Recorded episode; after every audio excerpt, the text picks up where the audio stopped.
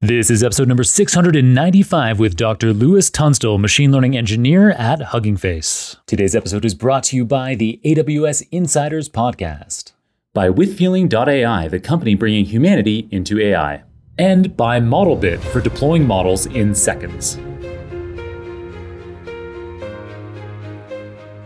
Welcome to the Super Data Science Podcast, the most listened to podcast in the data science industry. Each week, we bring you inspiring people and ideas to help you build a successful career in data science. I'm your host, Jon Krohn. Thanks for joining me today. And now, let's make the complex simple.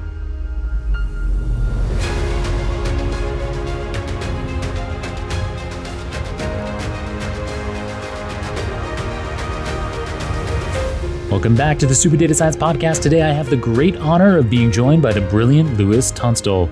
Dr. Tunstall is an ML engineer at Hugging Face, one of the most important companies in data science today, because they provide much of the most critical infrastructure for AI through open source projects, such as their ubiquitous Transformers library, which has a staggering 100,000 stars on GitHub.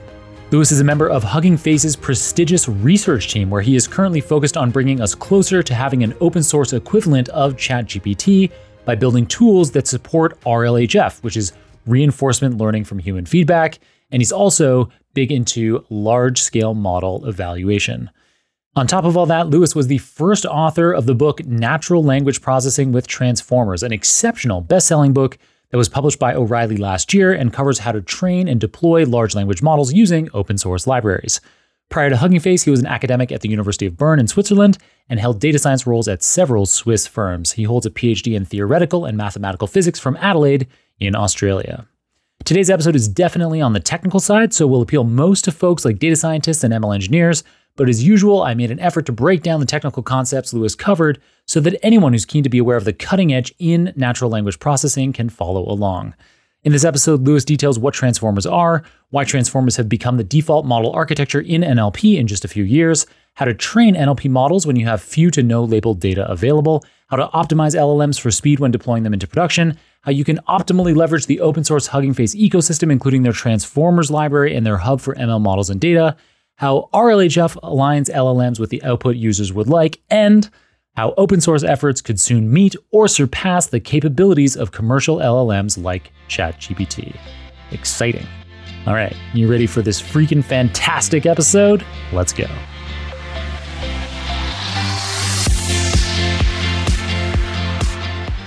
Lewis, welcome to the Super Data Science Podcast. Delightful to have you here. Where are you calling in from? Thanks for having me, Jon. I'm uh, calling from Switzerland. Nice. Yes. And by coincidence, the way that I managed to uh, to wrangle you into coming on this podcast was uh, on a recent trip that I had while I was flying to Switzerland. I was on the plane reading a book called Natural Language Processing with Transformers. And the first author on that book is you, Lewis Tunstall. And so I was reading it on the plane. And shortly after I landed, I was filming a podcast episode with a guest, Richmond Alake, who was on in episode number 685. And he has a podcast himself. At the end of the episode, I said, Richmond, do you have any great podcast guests that you would recommend? And his first recommendation was you.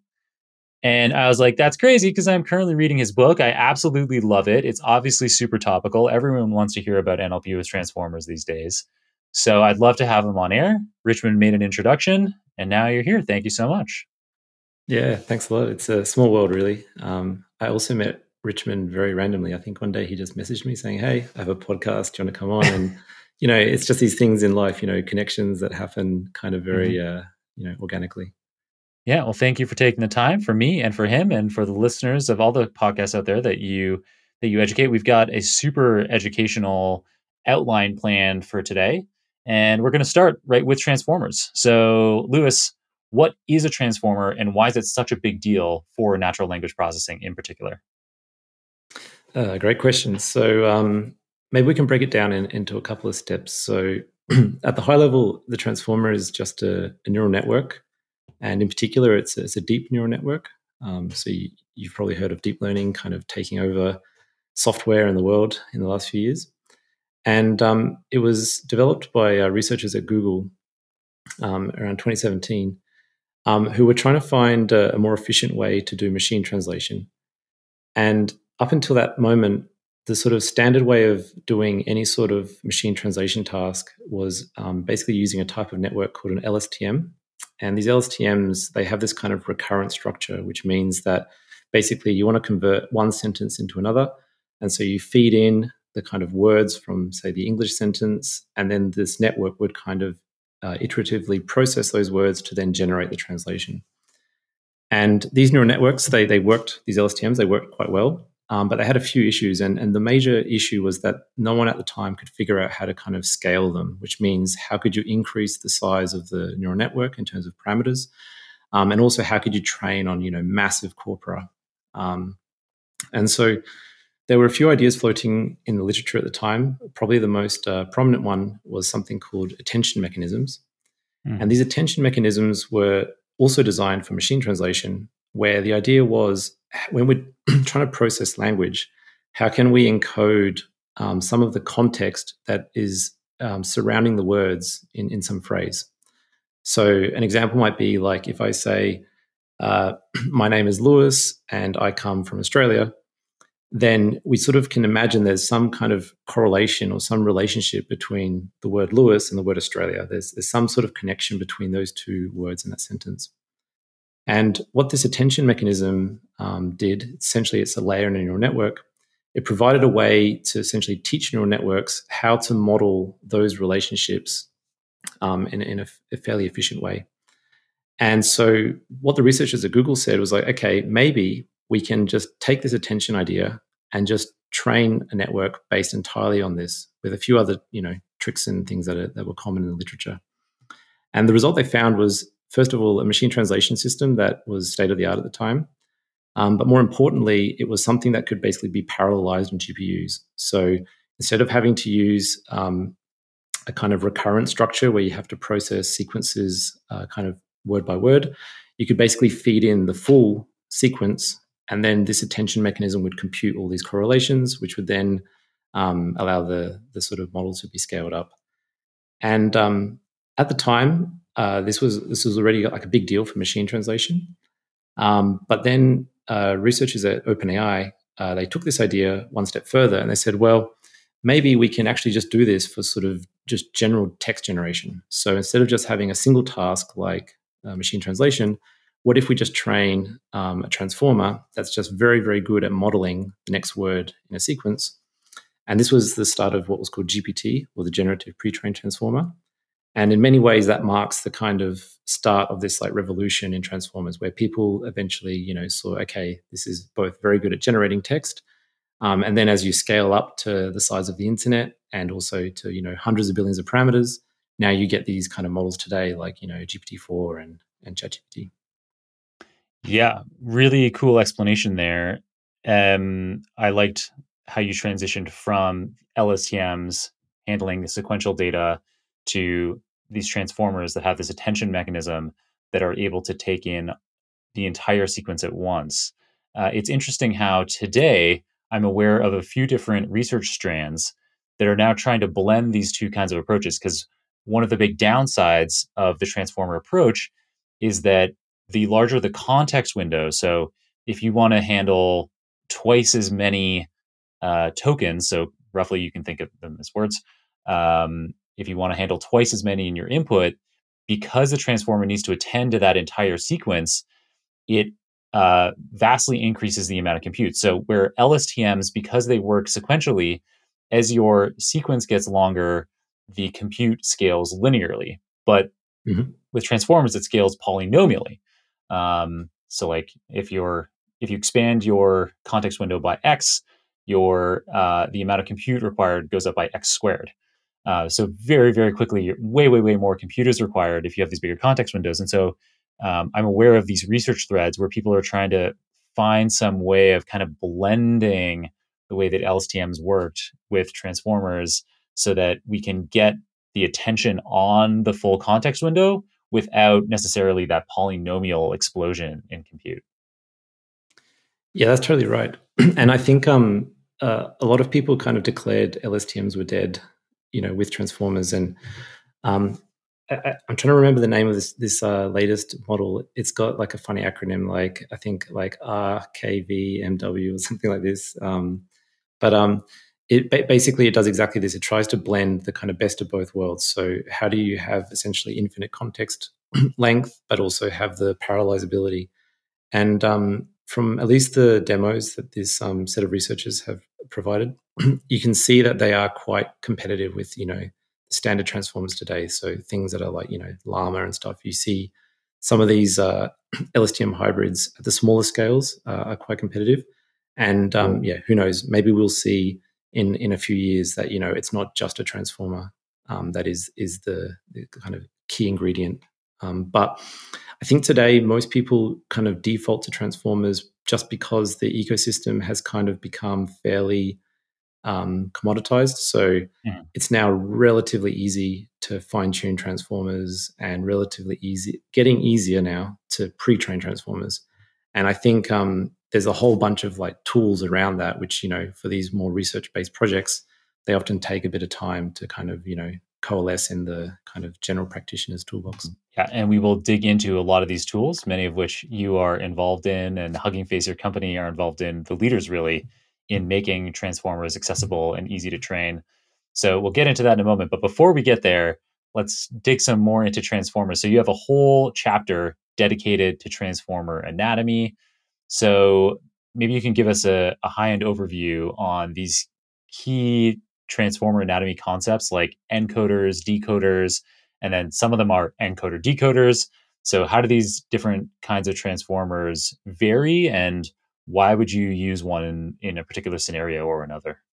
Mm-hmm. That's a great question. Um, so, the original transformer, um, as I mentioned before, was trying to model basically machine translation. And in this task, you've got some input sequence of text that you're trying to translate into an output sequence. And so the actual original transformer is called this encoder decoder architecture, where essentially you have um, an, an encoder which is taking your input sequence. And the role of this encoder is to essentially convert all of these kind of like raw tokens, um, so basically bits of bits of words and so on, um, into a sequence of embeddings. And these embeddings are essentially like the sort of numerical representation um, associated with each token in your sequence. And then the, the decoder part of, of the transformer then takes that sequence of embeddings and then does, as the name suggests, decoding, which basically says, okay, given that input sequence, now how can I, for example, predict the next token in that sequence? So if you imagine that my input uh, sentence is, you know, my name is Lewis, um, and I want to translate it to German, then the input to the decoder will be basically these embeddings of my name is Lewis. And then the role is to now predict, given that input, that the first word now should be mein, so from German. So then mein Name is Lewis. And so that, that would be the kind of uh, main distinction of these two components. And it actually goes back to before transformers. Um, so people who are using like RNNs, there was a very common kind of sequence to sequence paper by Ilya Sutskever and others at Google. And that's where they kind of pioneered this, this approach. And it's very good at modeling these kind of like, you know, input sequence, output sequence kind of tasks. And then um, basically uh, the sort of two main sort of branches off that encoder decoder. Um, the first big one was the GPT model from OpenAI. And so what they did was they said, okay, um, we're really interested in generative tasks. And so for these, the more important part is the decoder.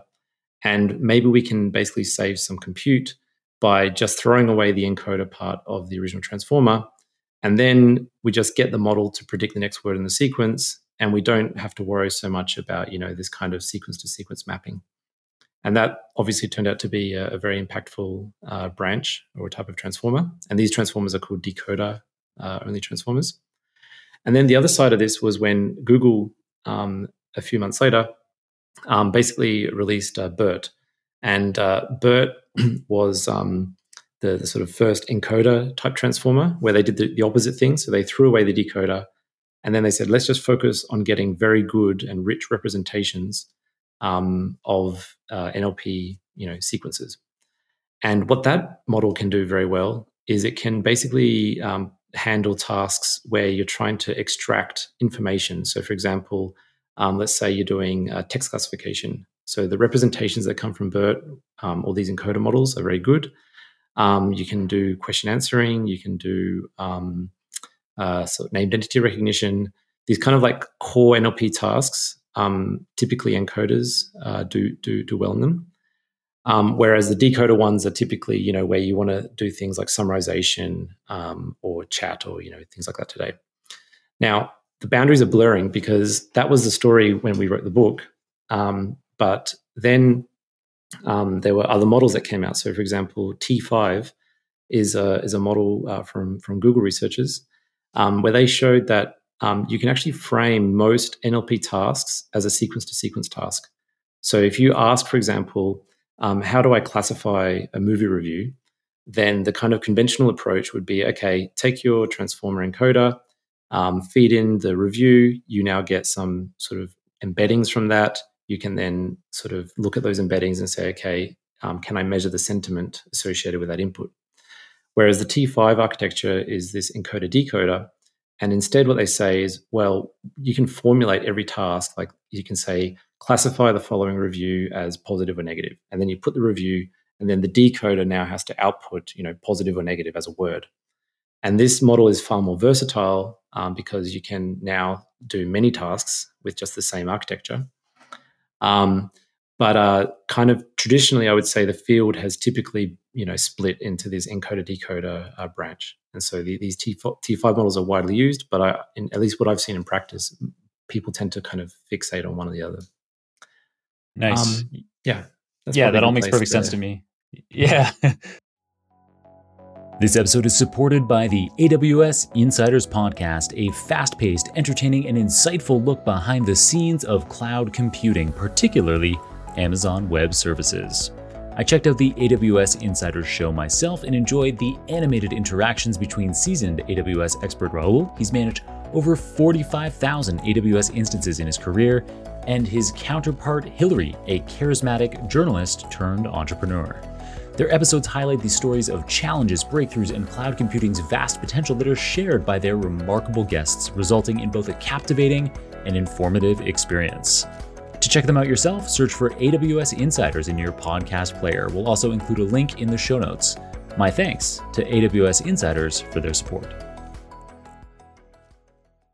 So the uh, so the encoder decoder structure was the original concept, and I imagine that's the attention is all you need paper. That's right.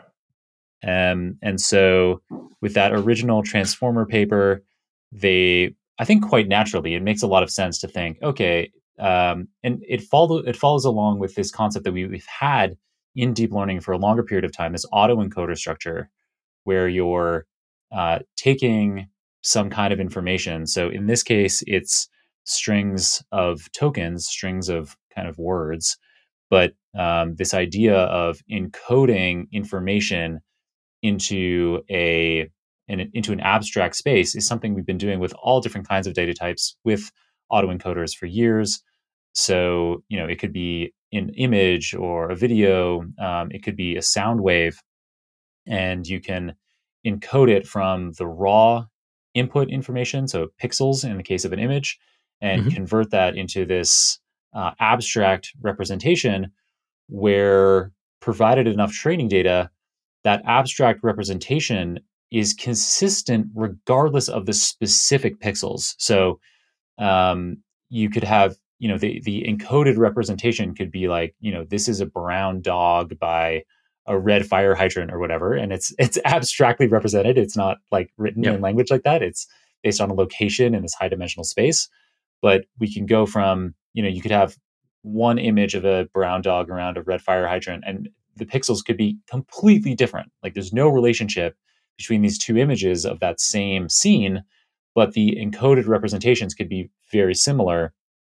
And then the decoder structure takes that um, that that that abstract representation and can return it back into the the pixeled version um, and so, yeah, that kind of idea of going from encoder to decoder, I can see how that's where transformers started because it makes a lot of sense conceptually.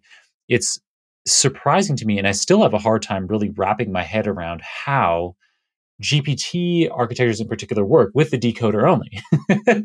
like, yes. um, because for me, it's so sensible to think about that intermediate step where we have that encoded representation. And so it's, yeah, there's still this, there's a bit that I still need to wrap my head around with these uh, uh, uh, decoder only structures that specialize in natural language generation, like the GPT family, most recently GPT-4, and the other architectures that we have behind the Chat GPT models. Um, and yeah, because they have this decoder only, they end up specializing in being able to predict the next word in a sequence very well. Um, whereas, as you highlighted there, the encoder only structures like BERT um, specialize in tasks that don't require that kind of generation. So, um, more of a natural language understanding as opposed to natural language generation. And yeah, so as you said, there's that natural language understanding. We create that abstract uh, representation from the raw natural language. And then that abstract representation can be used downstream for all manner of tasks. Uh, yeah, so you, you, gave lots of examples there question answering, named entity recognition, text classification.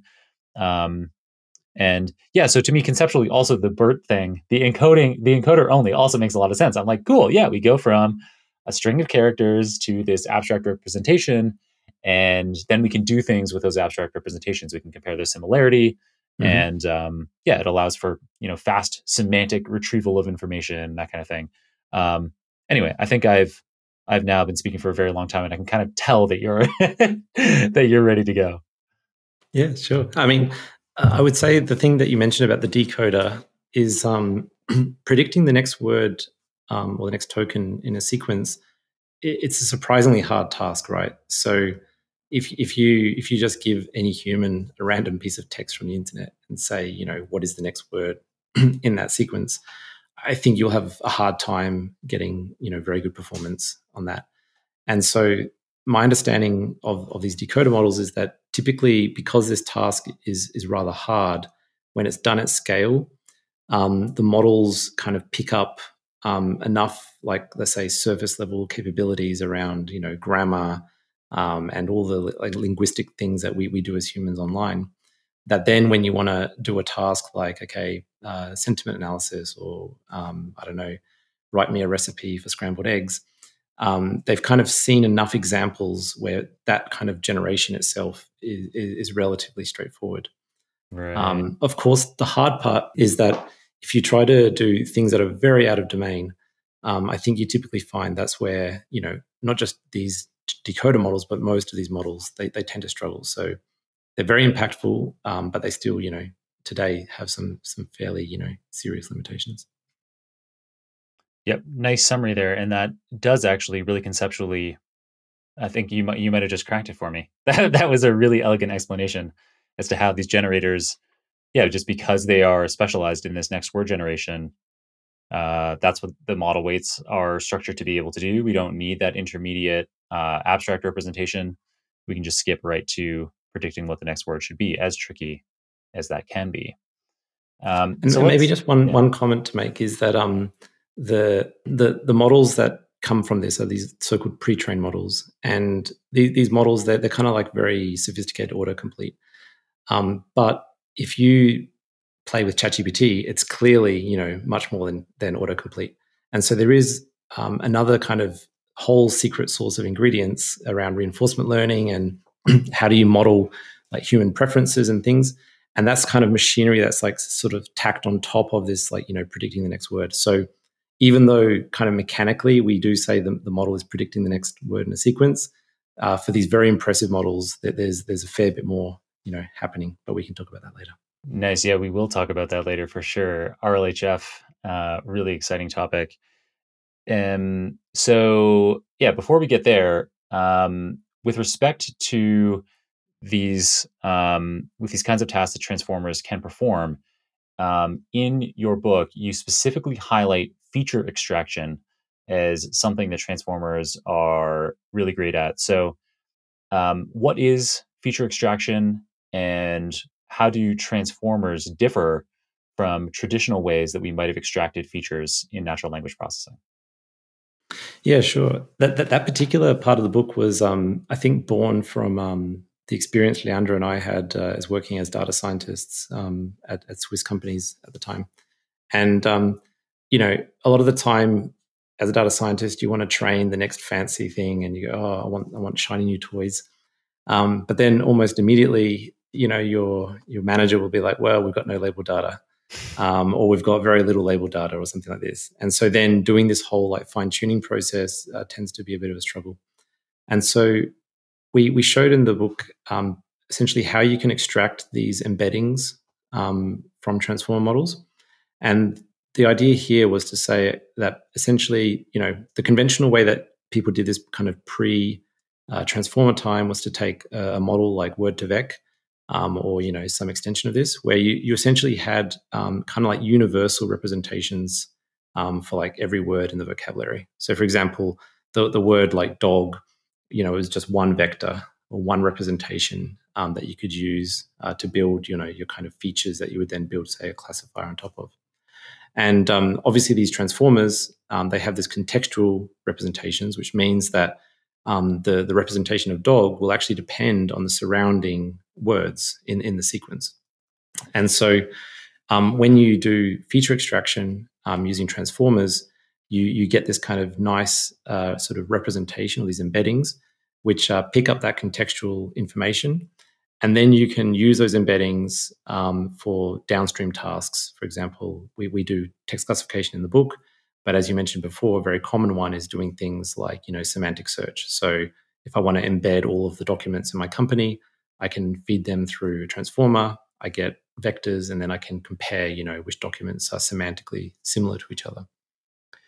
Now, what we did do in the book was sort of like the vanilla thing, which was like take BERT and just feed, um, you know, uh, in this case, it was like emotion tweets uh, through it to see, you know, what are the kind of uh, representation of these tweets according to their emotion.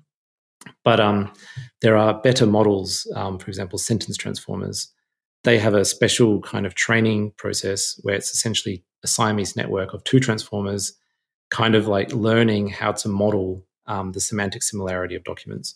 And hmm. so, if you ever want to actually do feature extraction for things like search and stuff, you're, you're much better off using these like special sentence transformers than you know just an off the shelf uh, BERT.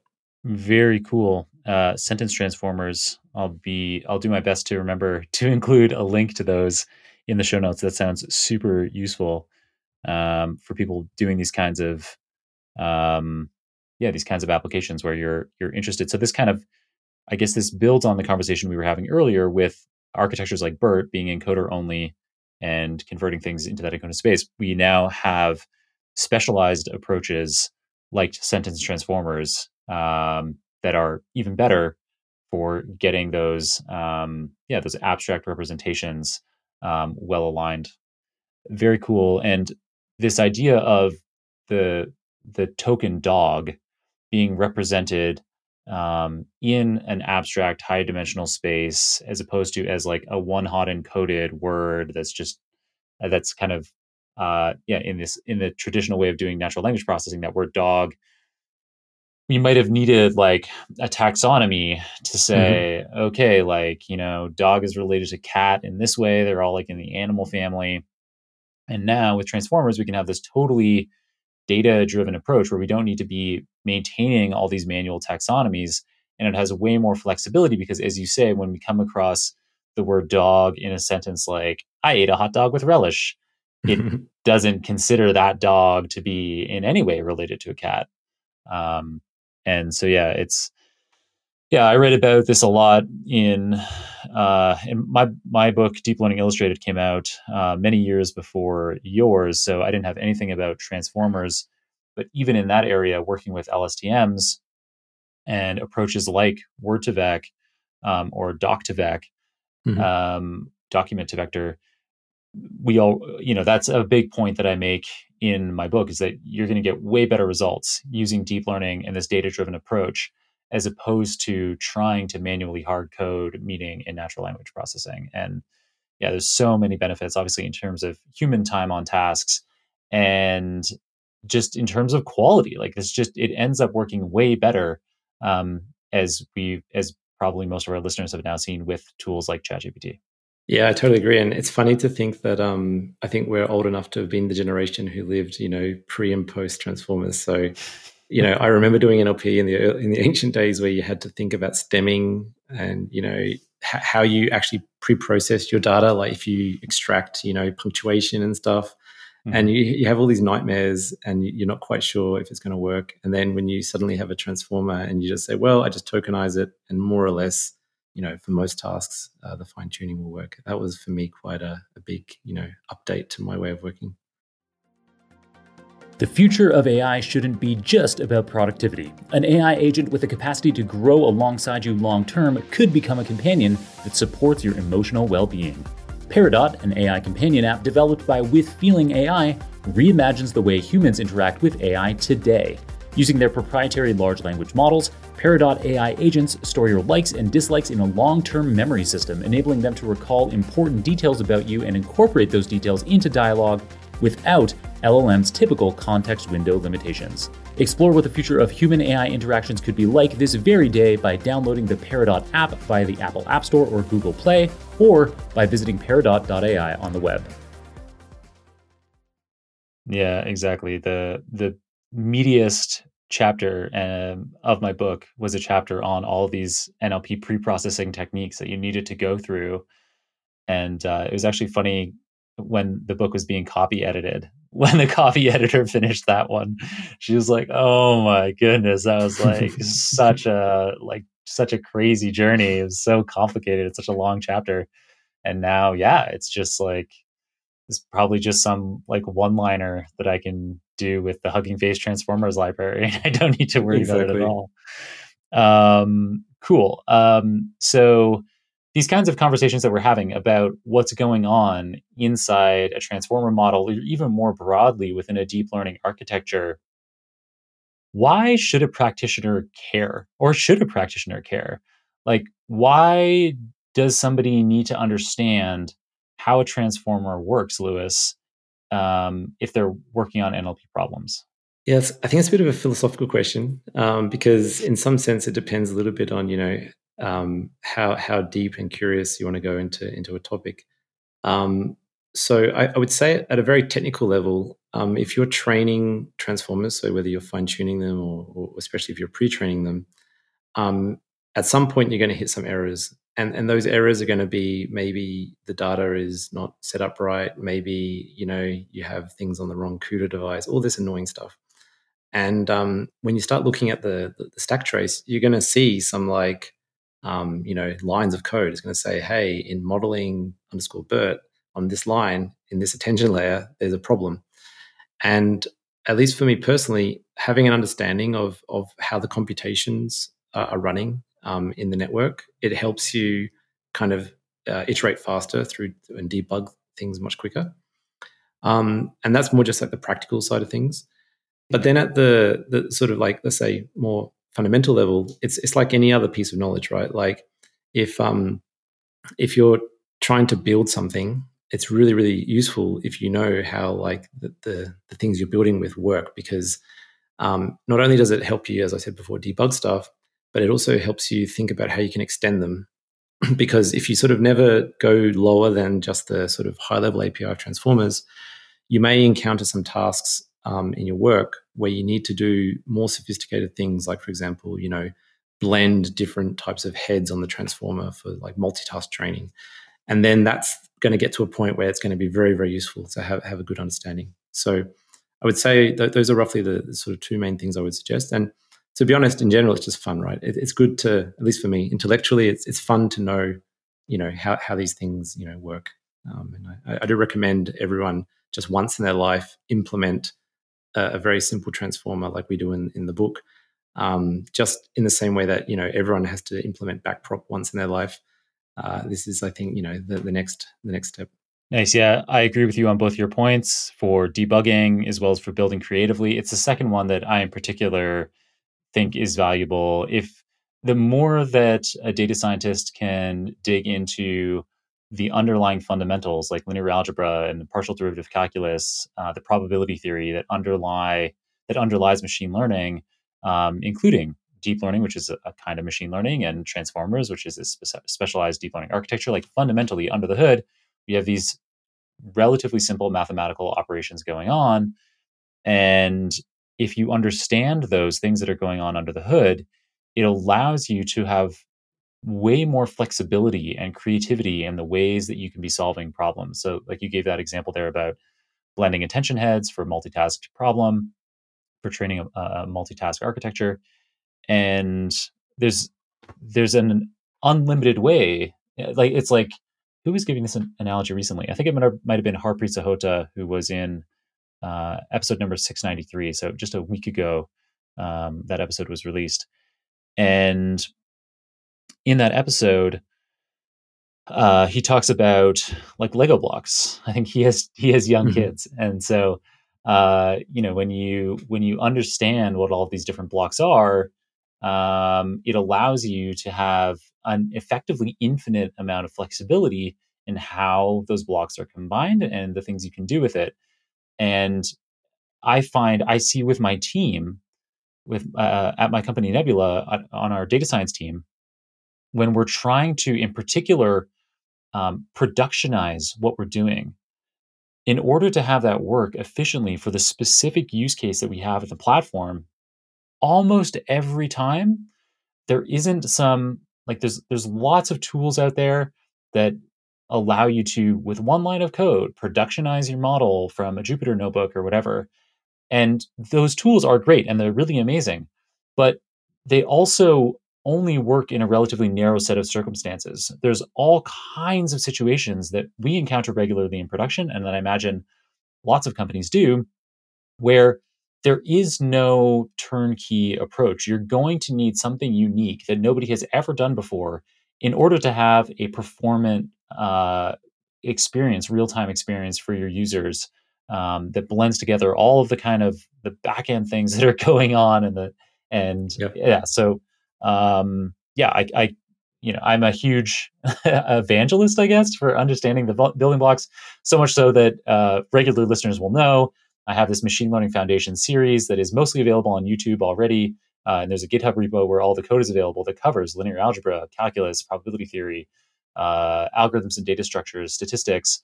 Um, because yeah, I think it's so important. It's so fundamental to know these fundamentals. Totally agree. Nice. All right. So thank you for letting me talk so much. uh, no worries. It's, it's interesting. Good stuff. Um, so, all right, let's move on to uh, another topic from your book. So, um, one of the challenges that we encounter as data scientists, particularly when we're um, working with uh, large amounts of data, like we want in transformer architectures. You already mentioned this kind of earlier when you were talking about how you and Leandro were trying to come up with feature extractors and or, or, trying to come up with some model and your manager would say oh but we don't have any labeled data. This is super common in natural language mm-hmm. processing that we have access to large amounts of data like you just a scrape of all of the internet but um, but we don't have any labels for those data. So we we just have the sequences.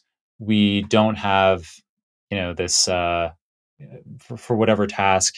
Um, you know, it could be some classifier task where a common example is sentiment. So, you know, is this string of is is this tweet or is this movie review a positive review or is it a negative review?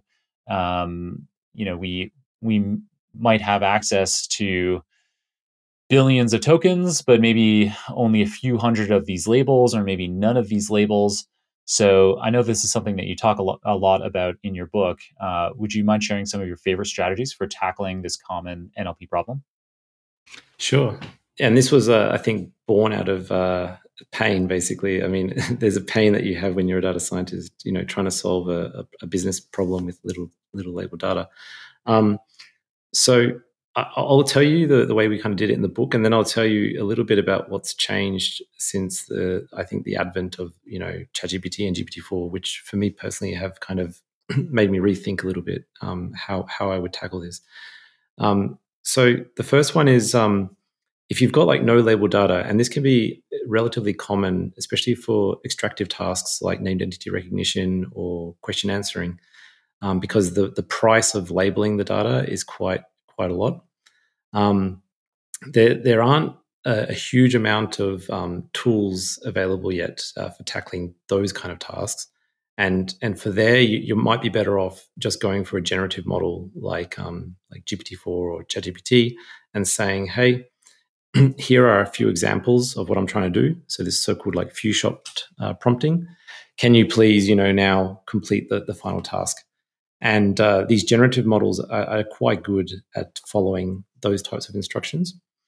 Um, but um, if you're doing something that is is more like, um, say, text classification, um, then there's there's far more tools available for this. So um, for example, in the Transformers library, we have uh, zero shot uh, pipelines or zero shot classification pipelines.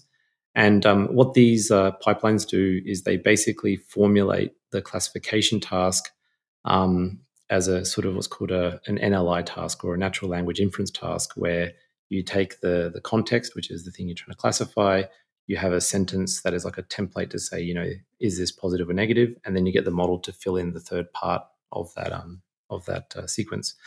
And um, this this personally has always been like a good baseline. You just run this. It's like two lines of code. You run it over your data set. It gives you a, a rough idea of, of, of, where you are. Um, but then if you want to go beyond that, um, probably the the sort of two um, uh, approaches I would recommend. Um, one is called um, SetFit. It's a technique I developed with our researchers at at Intel, and uh, this is called a sentence transformer or few shot learning for sentence transformers. And um, essentially, we showed that you can classify documents across different domains with usually around eight to you know 16 examples per class, and uh, you get results that are, are, fairly comparable to training on the full uh, data set. Um, and this, as I mentioned, it works well for text classification. Um, but if you want to go beyond that, then there are these other techniques called um, parameter efficient fine tuning techniques, um, and here the idea is to use a transformer like T5, which I discussed briefly, is kind of a general purpose transformer that can solve many tasks. And then you you try to basically uh, prompt it um, in a certain way so that you know if you've only got a couple of labeled examples, you can still solve the question answering task um, in, in, in, a fairly efficient way. Um, and so I would say those are like the the sort of two main things I would recommend. Um, but today, seriously, um, using these uh, large language models is also, you know, if, if you don't have security concerns with your data because of your company, just testing the API is often a, a good start, I would say. Deploying machine learning models into production doesn't need to require hours of engineering effort or complex homegrown solutions. In fact, data scientists may now not need engineering help at all. With Modelbit, you deploy ML models into production with one line of code. Simply call modelbit.deploy in your notebook, and Modelbit will deploy your model with all its dependencies to production in as little as 10 seconds. Models can then be called as a REST endpoint in your product or from your warehouse as a SQL function. Very cool. Try it for free today at modelbit.com. That's M O D E L B I T.com.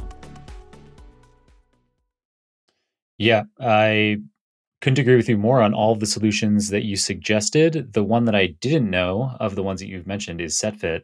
I just quickly looked it up and looks super cool. So I'll be sure to include a link to the SetFit GitHub repo. Um, yeah, looks like a really cool way to be using few shot learning without needing to prompt yourself uh, in order to classify sentences. And then the parameter efficient fine tuning PEFT is something I've talked about on the show a fair bit. I have an episode dedicated to the low rank adaptation LoRA method for doing that uh, in episode number 674. Very cool. Um, and uh, but yeah, it is it is crazy how you can be using a tool like GPT-4, an API like GPT-4, particularly for the complicated. Like they were using GPT 3.5 prior to March of this year, there were all manner of tasks that I was like, wow, it would be amazing if I could just ask a model to do this. And, you know, GPT 3.5 might be able to do it a portion of the time, but not with an accuracy that was high enough that I could be confident about using those data for training a model. Yep. But then with the GPT-4 overnight with its release in March, I was like, oh, let's try some of those use cases again. And it nails it every single time. But yeah, as you say, there's there's potentially reasons why you might not want to use GPT-4. So you your your company might not be comfortable with sending those data off. And then also the uh, OpenAI terms of service do not allow you to be using GPT-4 to create a competitor to GPT-4. So it depends on exactly, you know, if if you're not going to be creating a chatbot with the uh, data that you label, then it's probably fine. I'm not a lawyer. This is not legal advice. um, but uh, but yeah, there's there's also there's uh, and we're going to talk about this more uh, uh, in the episode later on. But there's we're getting really powerful open source alternatives to GPT-4 emerging like every week. As you and I were talking about before uh, we started recording this episode, every week it seems there's some major release of an open source approach that gets closer and closer to being as good as GPT-4. And some of those don't have commercial use constraints. And so it might be by the time this episode is live, uh, it might be the case that you can be using a completely open source commercial use model that's as good as GPT-4 and then you can be running it on your own infrastructure. You don't need to be worrying about sending proprietary data off to a third party, um, and you, but you and you might get comparable results. So, really, really, it, it yeah, something that you and I were touching on also before starting recording is just that with how quickly things are moving and these capabilities that are emerging from so many people like yourself getting so deep into the open source opportunities here and releasing these models, these capabilities for all of us, it's an unprecedentedly exciting time for me in my career as a data scientist. That's cool to hear. Um, I just had one more thing where you might want to use an open source model. Um, so um, I was playing with ChatGPT the other day, and I wanted to see uh, if I could use it as a as a writing assistant.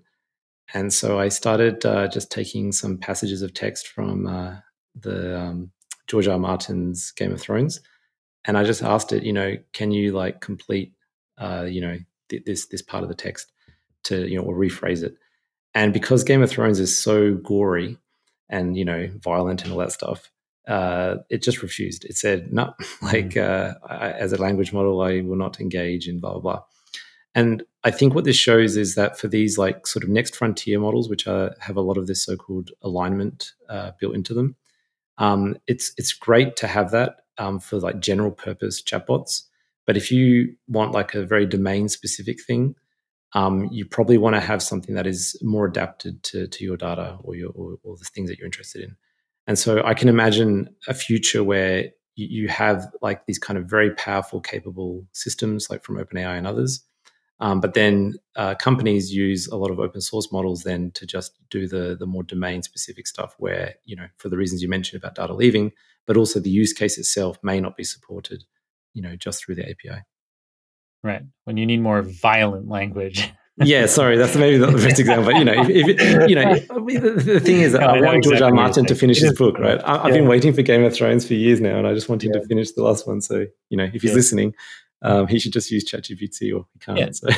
no, it's a good example. Like there are the folks at OpenAI spent six months from when the GPT-4 architecture was trained to uh, to put barriers around it in terms of security. And um, you know, they I, I think they've done an exemplary job. Um, in, in, retrospect, I think it's amazing that they spent those six months because ima- I imagine that there would have been. This is completely speculative. No one has ever said anything to me uh, to suggest this, but I just speculate that you know in a big organization like that, there were probably some people that were like, "This is safe enough. We've got to get this out. This is crazy." Uh, but then, you know, some other factions were able to be like, no, like there's still these really dangerous use cases that we need to handle. Um, we need to do more testing before this goes out. But it does mean that, you know, there are all kinds of perfectly uh, legitimate classic books, like you're saying, like the Game of Thrones series. You know, people love that series, um, but it, it has a, a level of violence that is completely fine to buy in a commercial product. Yet, you know, the the folks at OpenAI have decided, you know, to have these safeguards that mean that level of violence that's okay in a commercial product that you can buy as a book is not acceptable in their particular tool. And so, I, you know, I am there are probably violent use cases that we don't want a, yes. a, chatbot to be able to do under any circumstances, but being able to generate, you know, fantasy novel prose, maybe you shouldn't be one of them. Yeah, totally. All right. So, Lewis, once we've created our uh, our George R. R. Martin bot that can generate uh, violent prose, uh, uh, when we want to make that model um, efficient in production, um, that's something that's a huge challenge with transformers. And I know that it's something that you tackle in your book. So, could you outline for our listeners the kinds of uh, practical things that we can do to take these very large language models and have them be useful in real time in production for, say, a user of a platform that has an LLM running in the background? Yeah, sure. Um, I would say also that the kind of techniques I mentioned, they, they often depend very much on the use case and also the, the size of the model. Um, so there are things that kind of work okay for smallish models, um, but then they just don't really apply at larger at larger scales. Um, and, and, in the book, we kind of cover, I would say, three main topics or areas. Um, one is called knowledge distillation, and um, this is a, an old idea. It goes back to Geoff Hinton and, and others before him, um, where the idea is that you've got a, a, capable model. So this might be something that is like, let's call it the teacher. And this model um, is too big to deploy efficiently. Maybe you want to deploy something on the edge or, you know, um, in, in a cheaper way. And so this knowledge distillation technique allows you to basically take um, essentially information from this teacher model and kind of uh, imbue it in a much smaller, more efficient uh, model. And when it works, you typically get comparable performance. You, you take a small amount of a hit in, in your, say, accuracy. Um, but often the trade-off is worth it because you know in real life situations accuracy isn't just the only metric you're worried about latency you're worried about cost and things like that um, so this works quite well for models in the sort of 100 bit 100 million parameter range um, so things like BERT it works well for small gpt models it works okay um, but no one has kind of figured out how to crack this effectively at the very large scales of like, you know, tens of billions of parameters. And that's why, for example, we haven't yet seen, as far as I know, um, something analogous to like, you know, distill um, Llama 65B or something like that. So that, that will often get you roughly maybe a, a 2x reduction in latency. You can usually compress your model uh, about half. Um, and then there are other techniques which we discussed. So the most common one that's used for, for many use cases is called quantization. And uh, the basic idea here is to take the precision of the weights that the model was trained in and just cast them um, to a lower precision. So typically things like um, 8, 8 bit or 4 bit is now the, the sort of new standard. And this then, because you've now got lower bits, you can um, basically, you know, do your matmuls or matrix multiplications um, faster and use and use less memory. Um, and you know we can talk there are, there are a bunch of different quantization strategies we can talk about but um, the, the sort of other element we, we mention is this idea of pruning so here the basic idea is um, how can you kind of delete weights in the network altogether um, but still preserve um, the, the sort of overall performance of the model and when we wrote the, the book the, the sort of current state of the art um, was a technique developed at Hugging Face called movement pruning, um, where you, you basically it's it's a pruning technique designed specifically for fine tuning uh, transformers. Um, but all of the kind of hardware that, that, sort of like the sort of consumer hardware um, that existed basically didn't really help you because even though you delete all these weights, you need to save them as sparse matrices. And then these sparse matrices, they, they don't really get any bit boost on like standard, like, you know, Intel hardware. Um, so we kind of concluded that pruning at the time wasn't quite mature enough um, to, to, to, be used in production. Um, but my colleagues at Intel have said that you know they've now got some quite know, impressive uh, approaches where you, you, you do get genuine sparsity and you know fast fast latency. So those are the three main techniques, and we can kind of dive deeper if you if you want. Yeah, yeah. Model distillation, quantization, pruning. Um, yeah, these are the three that come to mind for me as well in terms of uh, production deployments. Great examples that you gave there, and cool to have you break down for us so clearly the kinds of circumstances where one of these approaches might work well um, versus another. Um, I think I will actually leave that topic there and not dig too much deeper because there's still so many more things that I want to sure, uh, sure. get into while we're recording. But maybe I could um, uh, mention one thing yeah. specifically about um, uh, like generative models. So mm-hmm. um, th- these these like kind of techniques I mentioned, they're very like kind of generic, and you can usually apply them whether it's an encoder or decoder. It doesn't really matter. Mm-hmm. Um, but one of the the big bottlenecks when you're doing uh, chatbots is having a fast um, response, right? So if I ask a question like, you know, what's the weather like today? I don't want to wait a minute to get my, you know, text back. And uh, there's been a lot of um, cool innovation around streaming tokens. So this idea of like sending the user like kind of like you know bit by bit the answer, and that's what you see in ChatGPT, right? Like you you don't have to wait and then get the full answer. You can see the answer being kind of generated on the fly. And um, one of my colleagues at Hugging Face called Olivier, he built this very very cool um, server called uh, Text Generation Inference, which uh, not only does this token streaming, but it does really impressive optimizations of the transformer architecture. So you can do things like you can fuse um, operations in the transformer um, to, to basically run faster on certain CUDA kernels. And you can do like cool things to do with like um, basically how you shard the model across different GPUs.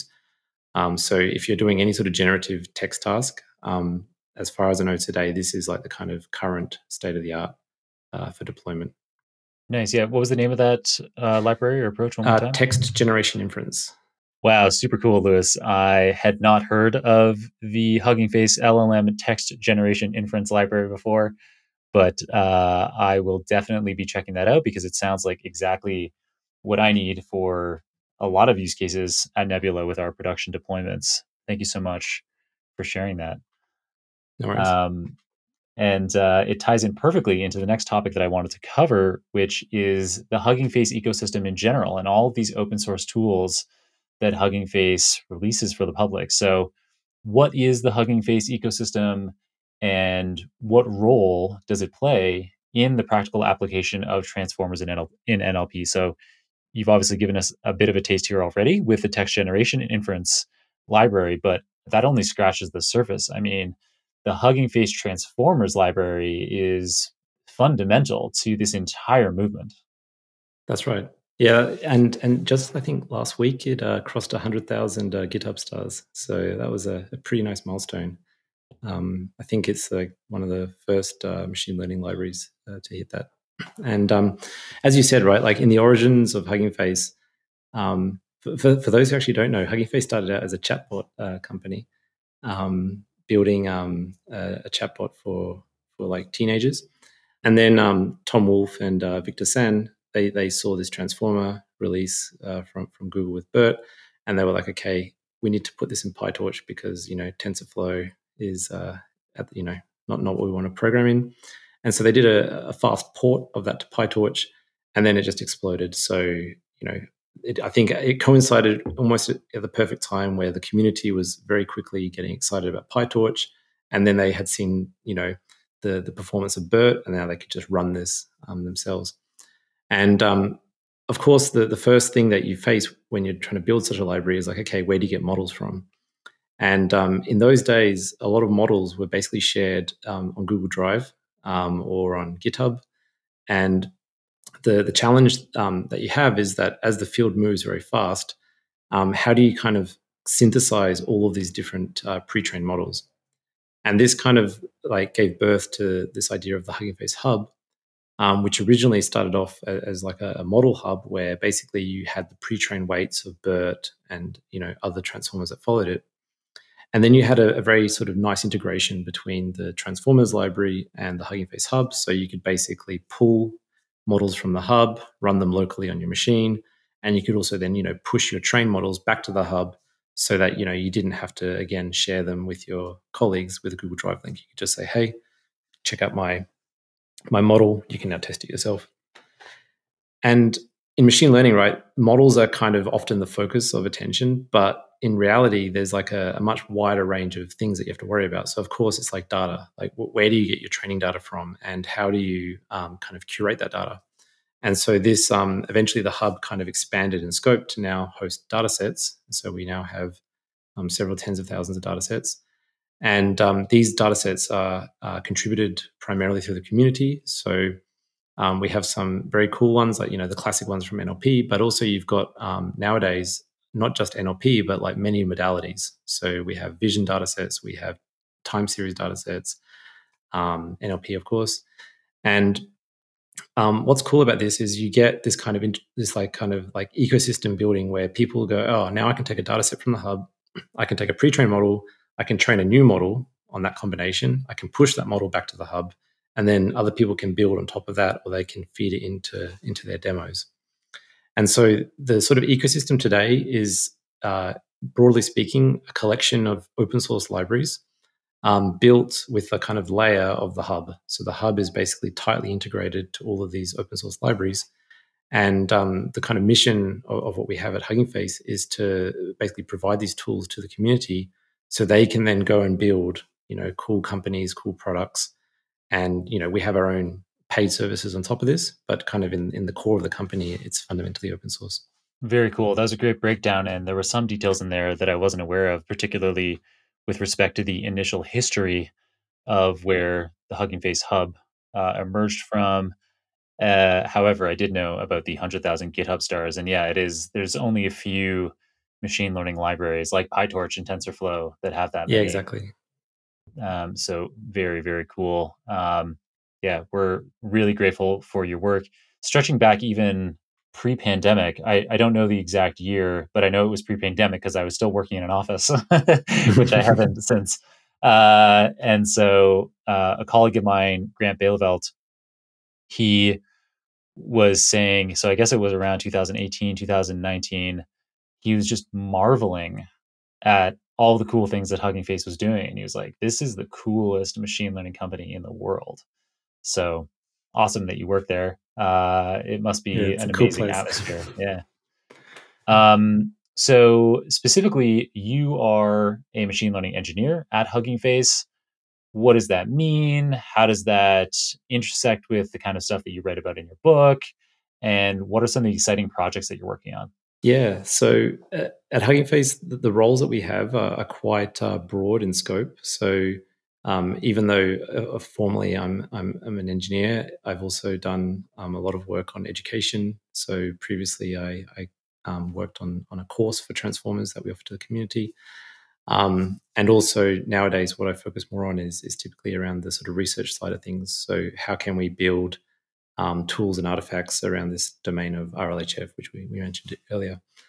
Um, so I would say, depending on which kind of branch of the company you're working on, um, a day in the life can, uh, can look a little bit differently, but more or less, um, we all collaborate um, over uh, our open source repos, and this can range from you know building features for for libraries like transformers, or you know just uh, uh, patching bug fixes and so on. Um, but the the kind of core goal in, in, general is to always try and pick the sort of most impactful kind of projects uh, to work on. And uh, as a result, this means that uh, you have to be very reactive um, to what's happening externally to the companies. So, um, for example, when Stable Diffusion landed, um, uh, my colleagues at Hugging Face they very very quickly um, had this uh, diffusers library. Uh, you know, having the integration of this of this model from from Stability. And um, when I say quickly, I'm talking on the scale of days to weeks. So you know, it's, it's like you have to be very very fast to to keep up with uh, what the community is doing. And uh, we see that also today with large language models. You know, as you said before, we have all these new models landing. So um, within the sort of transformers side of things, you need to be able to kind of quickly um, decide whether to integrate it uh, into the core library or not. Um, so th- that that's sort of uh, in broad terms. What what I do specifically today, as I mentioned before, is is more around uh, trying to figure out um, if this reinforcement learning stuff actually works. So we we kind of have um, I would say, a few existence proofs from OpenAI and uh, Anthropic that uh, that it does. And you know, talking to ChatGPT gives you a sense that it does work. Um, but we we haven't yet seen in the community a, very clear end to end example um, showing that not only does uh, reinforcement learning kind of work in a technical sense, but it actually makes for for a better model that is you know more aligned with with human preferences. And there have been a few um, attempts to do this, but the the kind of um, I would say the conclusions have always been a bit murky because the evaluation of these systems is very complex. Mm-hmm. And so, kind of primarily, what I'm, I'm looking at now is, is in this aspect of, of training and evaluating these uh, you know, more complex beasts. Yeah, could you break down for us a bit more this RLHF concept? So, you know, what is it? What's involved? What data are needed? Um, you know, why why did people try this at all in the first place? Sure. so, again, OpenAI were, were the pioneers here, um, and they they actually built towards ChatGPT in, in in several kind of impressive papers. So their their kind of first foray in this direction was um, uh, learning to summarize, and what they were interested in was we know that language models, um, especially generative models, uh, are good at you know generating summaries, but people often complain that these summaries um, aren't very good. So when when you try to measure, you know, how good is a summary, you have some kind of automatic metrics like the Rouge score, uh, which try to measure kind of the overlap of your of your summary with a kind of reference summary. Um, but generally speaking, people had always kind of recognized summarization models weren't great. So what they did instead was they said, well, why don't we get the model to generate some summaries and we show those summaries to humans, and then we'll get the humans to rate which of the summaries is best. And so the idea was that instead of trying to use some metric like Rouge, which always has some you know limitations, the thing we really care about is people reading summaries. So let's just teach the model, um, pardon me, how to um, how to learn that. And so the the recipe is relatively simple on paper. Basically, you take your um, summarization model, you you generate some summaries, you show them to humans, they label them, and then you train a second model, which is basically a classifier. Um, so this is called a reward model and this classifier is basically learning how to distinguish good and bad summaries. And then what you do is you take those two pieces and you do a third step, which is where the reinforcement learning comes in. And essentially, what you're trying to do is you're trying to optimize the model to produce better summaries. And reinforcement learning essentially has a, has a loop where you can essentially uh, generate some summaries from the model. Your reward model will, will basically rank them and say, okay, that's a good summary, that's a bad summary. And that gives you essentially a signal to sort of update the weights of the model uh, in a direction that is more aligned with whatever the reward model is, is telling you. And if you do those kind of three steps, what they showed in their paper is that the resulting models um, basically were preferred much more by humans uh, for summaries than you know the, the baseline. And that's kind of like the, the recipe that most people today are, are trying to follow, um, but now at much larger scales, and not just for one task for summarization, but also for you know multiple tasks. And uh, the modern version of that recipe is that instead of having just summarization data, you now try to collect a large amount of what's called instruction data. So th- these are things like write me a recipe for an omelette, give me 10 things to do in Paris, all these kind of very creative tasks that we, we have as humans, or, you know, how do I write uh, Python code for X? And you train a model that is able to follow those instructions. but this model will always have this kind of problem that it may, you know, produce outputs that are a bit, you know, problematic or it just veers off in the wrong direction. And so you do those, that again, that human preference step, the reinforcement learning step. And then if everything works, you, you should get something like, you know, ChatGPT. But um, no one has quite succeeded yet and I think that's where there's a, a, bit of an arms race at the moment in the in the open source community to to see who is like first uh, doing that. Yeah, very cool. So I'll quickly try to summarize back to you what RLHF is, or kind of paraphrase it, and then let's dig right into that exciting arms race. Sure. So the idea with this reinforcement learning from human feedback at a high level is that humans providing so probably most of our listeners, and if you haven't, you have got to use ChatGPT. A study actually recently came out that something only like 15% of Americans have used ChatGPT. Oh, uh, wow. uh, hopefully, in the data science community, it's above 90%. And if you're listening to this right now and you haven't used ChatGPT yet, you've got to, or, or maybe, eh, so if you're using like the GPT-4 API, but haven't used the ChatGPT inter- interface, I will forgive you. Um, but in the ChatGPT interface, you have the opportunity after every single um, output that you get from the model, you can give it a thumbs up or a thumbs down. And so that um, that thumbs up or thumbs down can then be used as training data for this RLHF.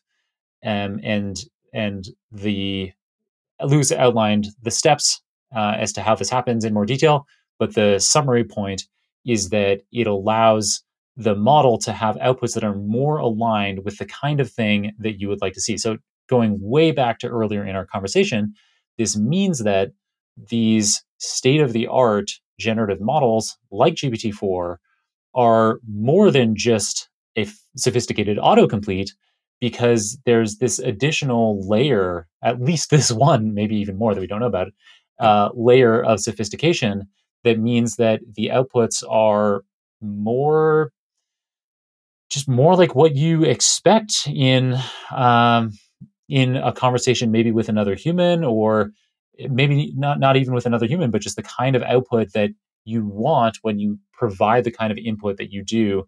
And because of the uh, how popular ChatGPT is, there's a huge amount of this training data, presumably, that allows OpenAI to be building a moat around what they've done.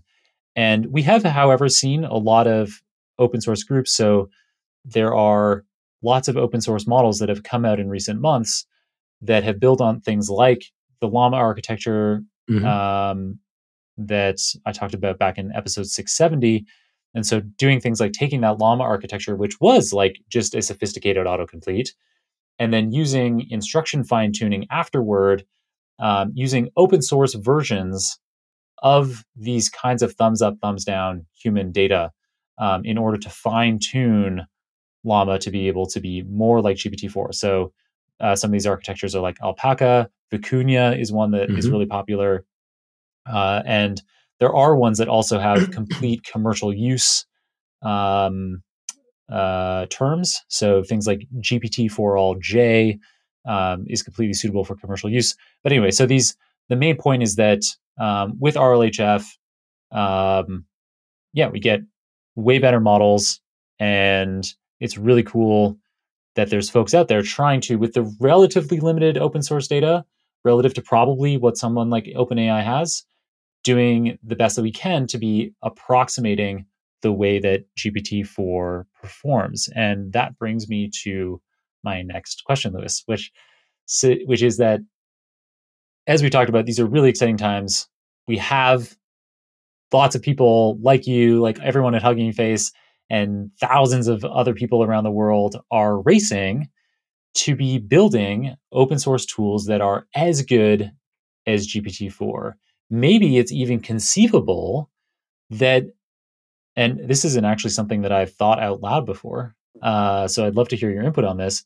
Maybe it's even conceivable that the next big breakthrough in these conversational agents or in generative AI or in machine learning in general will be open source as opposed to coming from a commercial entity like OpenAI. Yeah, I think that's that's definitely possible, and we already see um, a wide variety of uh, sort of directions that the community has taken um, t- to tackle some of the engineering challenges. So, um, for example, the, we talked briefly about LoRA, um, or this low rank adaptation methods. Um, this is kind of uh, the, the, the driving um, strand at the moment in all of these instruction fine tuning experiments that the community is doing. Um, because, for example, if you want to try to fine tune Llama 65B, so 65 billion parameters, you're going to need several hundred gigs of GPU uh, memory. And for the average person, right, that's kind of out of reach. And uh, just recently, um, uh, Tim Dettmers and his, his collaborators, he's a, a really impressive PhD student, uh, at Washington, they um, they wrote a paper called QLoRA. So this was like quantized LoRA, mm-hmm. and they showed that you know with uh, four bit quantization you can run um, and even train uh, you know Llama 65B on on a kind of you know consumer grade GPU. And um, I think those kind of innovations uh, are things that you wouldn't see from a, a private company uh, because it would be your competitive advantage, right? Why would you share that that knowledge with the community? And it, it just shows that when you've got a tough problem, which is like how do you train large models with limited, um, you know, resources, people get very creative. Um, the other thing that I, I, think has been quite interesting is um, the evaluation of um, these models, uh, especially these chat models, um, is kind of gradually growing in maturity. So uh, a lot of um, the early uh, evaluation was done using something called um, basically the, the Vicuña benchmark. So the idea here was um, let's get GPT-4 to write a bunch mm-hmm. of questions. for example, you know, how do I solve this coding puzzle? And then you give that question to the models that you're interested in rating, and then you know you get GPT-4 to act as a judge, and then kind of compare which model is better than the other. And um, in the early days, this this you know showed oh uh, Vicuña is like 90% as good as ChatGPT, um, according to that benchmark.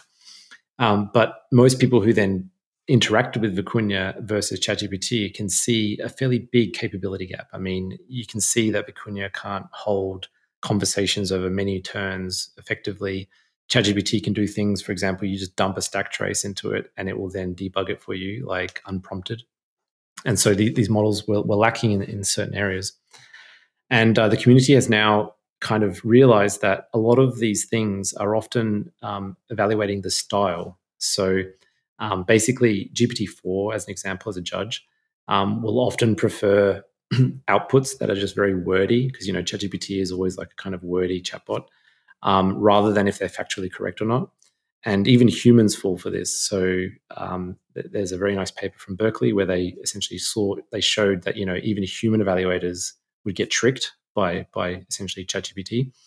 And uh, I think that's like a, a, general challenge today in the community is like, how do we know if the models are, are actually uh, very good? And um, I, again, it's something that I, I, suspect OpenAI has has cracked uh, in, internally. But there are things that, of course, that's your competitive advantage, right? So, so the community is is going to make the innovation there. Um, and yeah, I mean, we can talk about other things. Like, I think one thing that's kind of been an open question is, um, do you even need reinforcement learning? Um, in the first place. And uh, you know, this is we, we know we have this kind of existence proof from OpenAI, but uh, there are other kind of researchers who are sort of skeptical that you truly need reinforcement learning, which has its own finicky problems. And uh, it's kind of exciting to think that you know we already have a few candidate alternatives, uh, you know, on the arXiv, which um, you know may prove to be more efficient and also simpler uh, to achieve the same objective. Mm-hmm. Yeah, everyone's always trying to squeeze out reinforcement learning. It's like yeah. a few years ago, it was like, ah, oh, deep reinforcement learning is going to be fundamental to artificial general intelligence. And then it's kind of having this renaissance right now. We're like, okay, in order for us to have these approaches, these LLMs be really well aligned with the responses we want. We're going to need reinforcement learning. Finally, it's it's back. and then you are like, no, actually, we might not need it. We might be able to use simpler approaches. Um, and yeah, it seems like a lot of these instruction tuning approaches, they're just supervised learning. They don't yeah. require any reinforcement learning. And yeah, I can personally vouch that we're getting amazing results without uh, reinforcement learning. Um, so very cool uh, if people are listening out there that uh, haven't done open source before and they want to get involved with it after they hear the kinds of cool things that you're working on in particular you know they want to get involved with the hugging for the hugging face transformers library or some other library the pytorch library uh, how do you recommend they get started?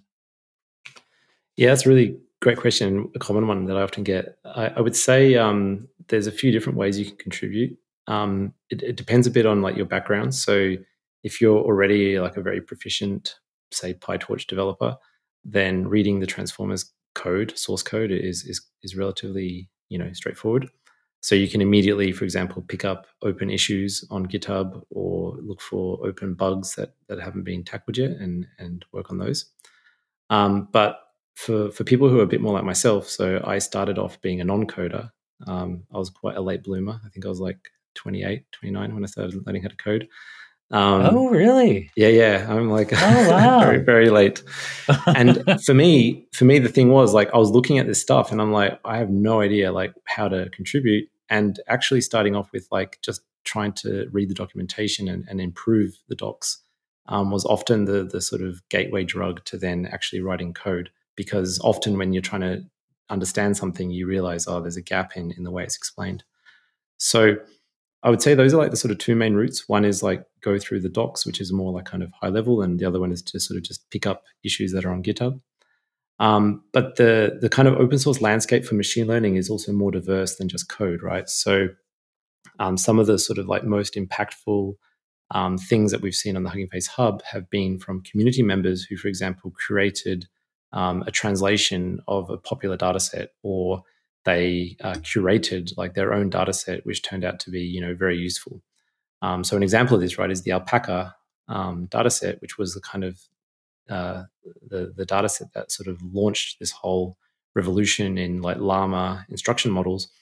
Um, it was like three grad students at, at, at, Stanford who basically used, you know, uh, ChatGPT to, or I think it was ChatGPT to, to generate um, a, a, data set of, of instructions, and they trained a model on that and you know it was like 300 bucks and i think probably a few days work. So it's kind of like there are different ways you can contribute and um, the, the other one that maybe is worth mentioning is we often have at hugging face a lot of events. So we have um, hackathons where people for example can uh, get access to things like google tpus and train you know very cool projects. And so if you want to be part of like the community itself that's another way of um, you know getting getting your hands dirty and seeing you know excitement. Very cool. Great tips for getting started in open source, reading and improving the docs, picking up GitHub issues, and things like dataset curation. Yep. Very cool. Um, all right, Lewis. So I actually had a ton more questions that I could have gone over with you, but I also want to get to some of the audience questions that we had. So when I posted sure. a week before recording that I was going to have you on the show, the post got an extreme amount of engagement. So at the time of recording, over 36,000 impressions, uh, almost 400 reactions, 23 comments, 13 reposts. It's crazy. Um, and some of these questions are really cool. All right. So the first question that I'm going to go over is from Sangeetha. So she's an NLP engineer um, and she is interested in hearing about your views on the notion of synthesizing a data set using an enterprise model and then fine tuning it on an open source LLM. So, you and I, Lewis, we did talk about this earlier, but she mentions uh, that your recent blog post on uh, LLM evaluation was amazing. I wasn't aware about that. I'm going to have to try to make sure to include it in the show notes. Um, and yeah, so I don't know if there's anything else that you want to add for Sangeetha um, on on this concept, which yeah, we talked about a bit earlier, but you might have more to add for her. Yeah, so the the, the basic process here is like um, you know, getting a very good instruction data set um, is quite a costly endeavor um, because if you use humans, you need to get people to sit down and come up with creative ideas of like you know, give me a recipe for um, pasta and then actually give the recipe, right? So you have this kind of very um, arduous task, and, and you can pay companies to do that, but it will cost you um, quite a lot of money. So the, the, shortcut today that most people take is they say, well, let's just try to derive this from GPT-4 or from ChatGPT. Um, but as you mentioned earlier, um, OpenAI have this kind of uh, thing in the terms of service, which say, you know, you can't use these these outputs from our models to, you know, train competitors to, you know, uh, our stuff. So even though I think, and I'm not a lawyer, so of course don't take this advice. I don't. I'm not sure how enforceable terms of service are really. Like, I mean, who who, who knows? That has to be tested, I think, in court. But of course, if you're a company, you don't want to go near that. I think. I think mm-hmm. that that's that's too high risk uh, to take today. So, the the alternative um, I, I, would suggest is to maybe see if um, some of the newer models um, like Falcon or Llama 65B um, can get you maybe half the way there. So um, I've lately been prompting um, StarCoder, which is a kind of code generative model. Um, and it's quite quite okay at generating some of this synthetic data for, for coding applications. Um, so I think it's probably only maybe a few months away before we're able to do something analogous to like the, the sort of ChatGPT generation um, using a, a, permissive model, and then those issues will will no longer be with us. Nice, uh, great answer. Thank you for elaborating some more uh, for us, Lewis, on that point. Uh, the next question here comes from Murillo Gustinelli, who is a data scientist at a firm called Insight. And so uh, this also uh, builds upon some of the conversations. It seems like you and I, through our conversation, hit on a lot of the topics that are most interesting to the to the uh, audience at large, um, because this again will build upon something that we already talked about. So Murillo points out how Hugging Face has undoubtedly played a significant role in lowering barriers to open source ML.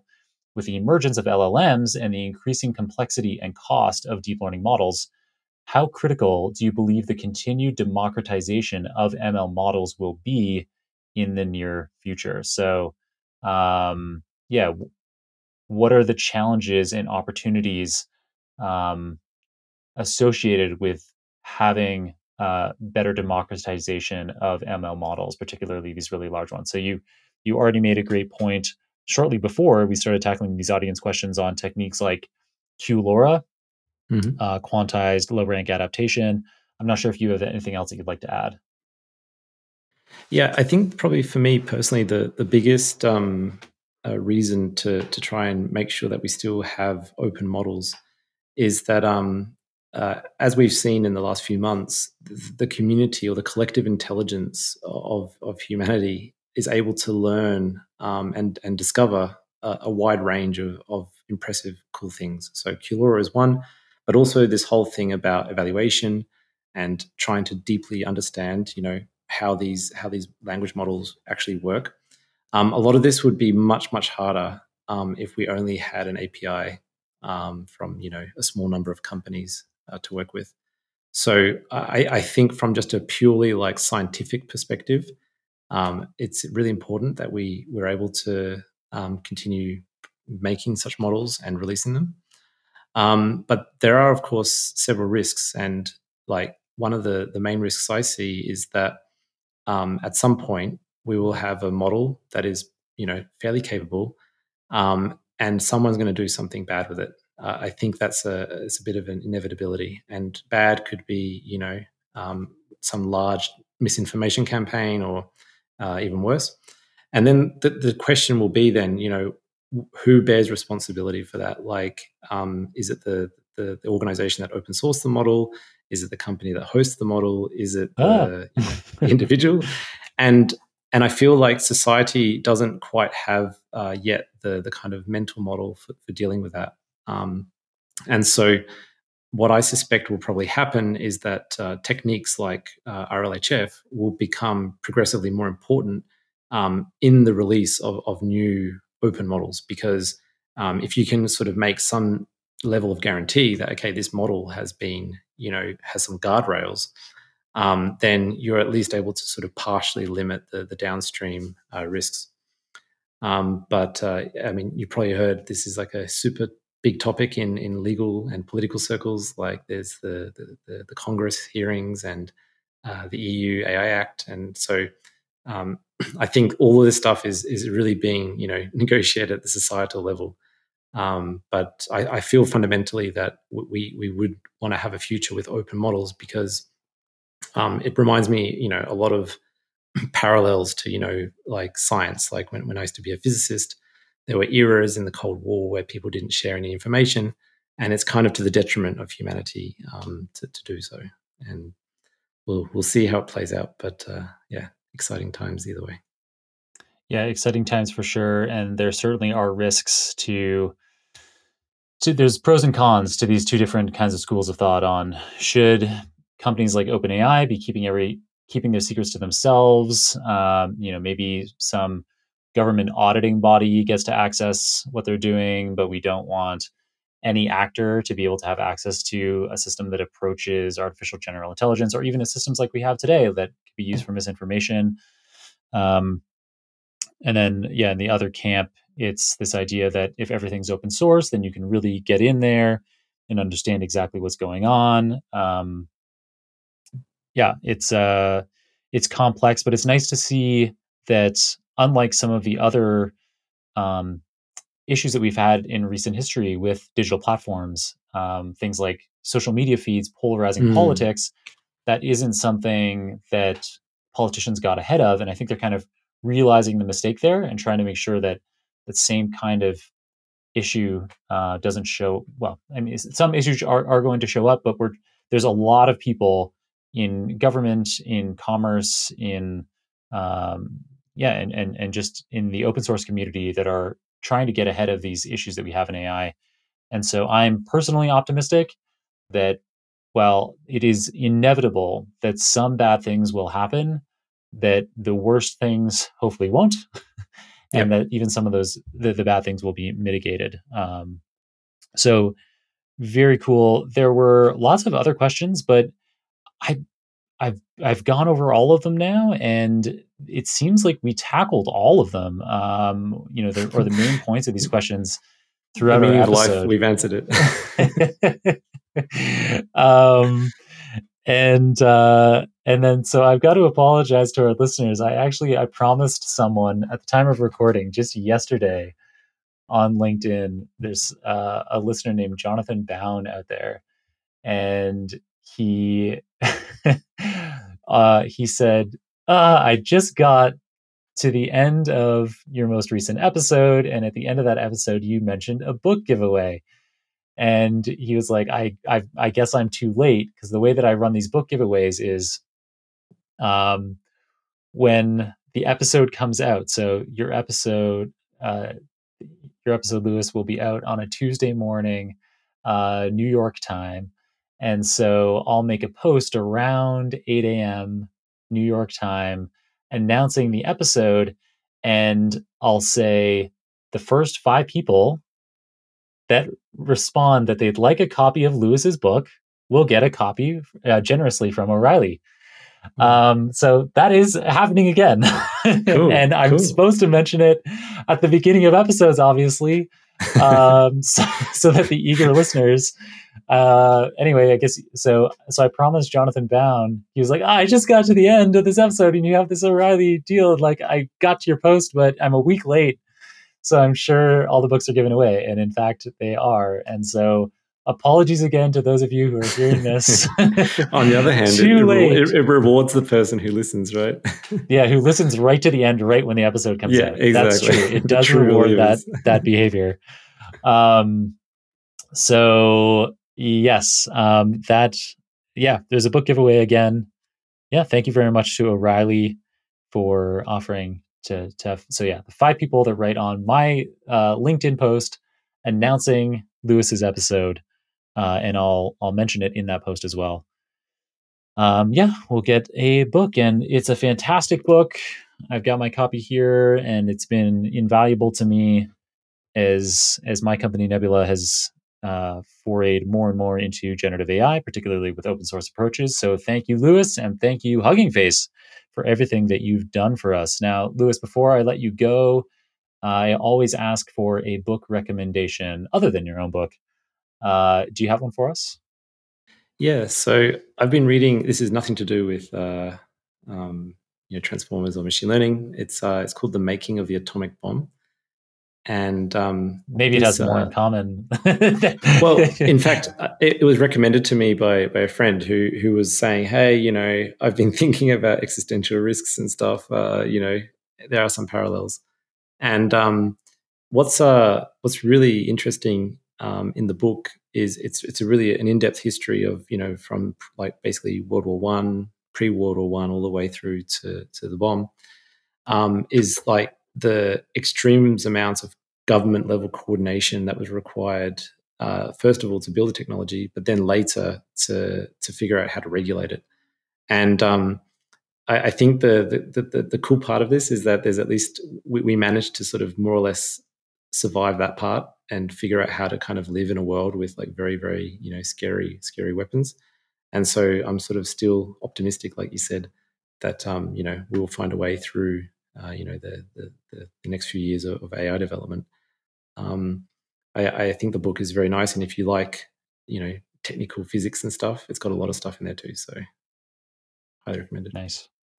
Cool recommendation. Lewis, thank you so much for being generous with your time today. I know we've run over on the allocated recording slot, so really appreciate it. It's been a fascinating episode, and I've learned a ton. I'm sure our audience has as well. Uh, Lewis, before I let you go, how can people follow you after this episode if they would like to hear more from you? Sure. So these days I'm mostly on LinkedIn. Um, so just look up Lewis Tunstall. Um, you, you can see my face. There's, I don't think there's too many of us on there. and uh, until recently, I used to be on Twitter um, underscore um, L E W T U N. So Lewtun. And uh, yeah, I, my phone broke and I got locked out. And uh, yeah, unfortunately, Elon seems to have fired all of the um, support staff, so I can't get back in. but one day I'll get back in, and then you know you might see me on Twitter again. Nice. All right. Uh, good luck. Maybe someone at Twitter is listening and can fix this situation. Statistically speaking, there probably isn't. um, okay. All right. Uh, Lewis, thank you so much. Uh, awesome to have you on the show. Amazing to be able to go full circle with this amazing book of yours that I'm reading. And yeah, uh, best of luck to you. And maybe we can be catching up with you again someday in the future and hearing how your journey is coming along. Thanks a lot, Jon. It's been a pleasure.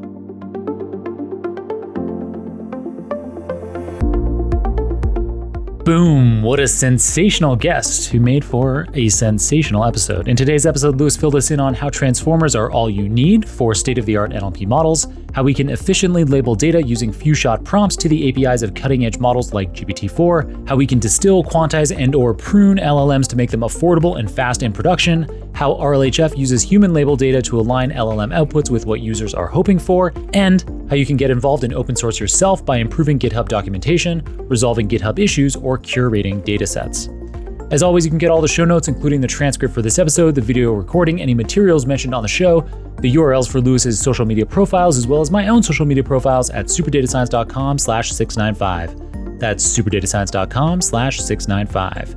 If you too would like to ask questions of future guests of the show, like several audience members did during today's episode, then consider following me on LinkedIn or Twitter, as that's where I post who upcoming guests are and ask you to provide your inquiries for them. And if you enjoyed this episode, nothing's more valuable to me than if you take a few seconds to rate the show on your favorite podcasting app or give it a thumbs up on the Super Data Science YouTube channel. And of course, if you have friends or colleagues that would love the show, let them know.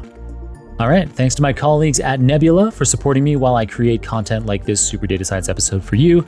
And thanks, of course, to Ivana, Mario, Natalie, Serge, Sylvia, Zara, and Kirill on the Super Data Science team for producing another fantastic episode for us today. For enabling that super team to create this free podcast for you, we are deeply grateful to our sponsors. Please consider supporting the show by checking out our sponsors' links, which you can find in the show notes. And finally, thanks, of course, to you for listening. I'm so grateful to have you tuning in and I hope I can continue to make episodes you love for years and years to come. Well, until next time, my friend, keep on rocking it out there, and I'm looking forward to enjoying another round of the Super Data Science podcast with you very soon.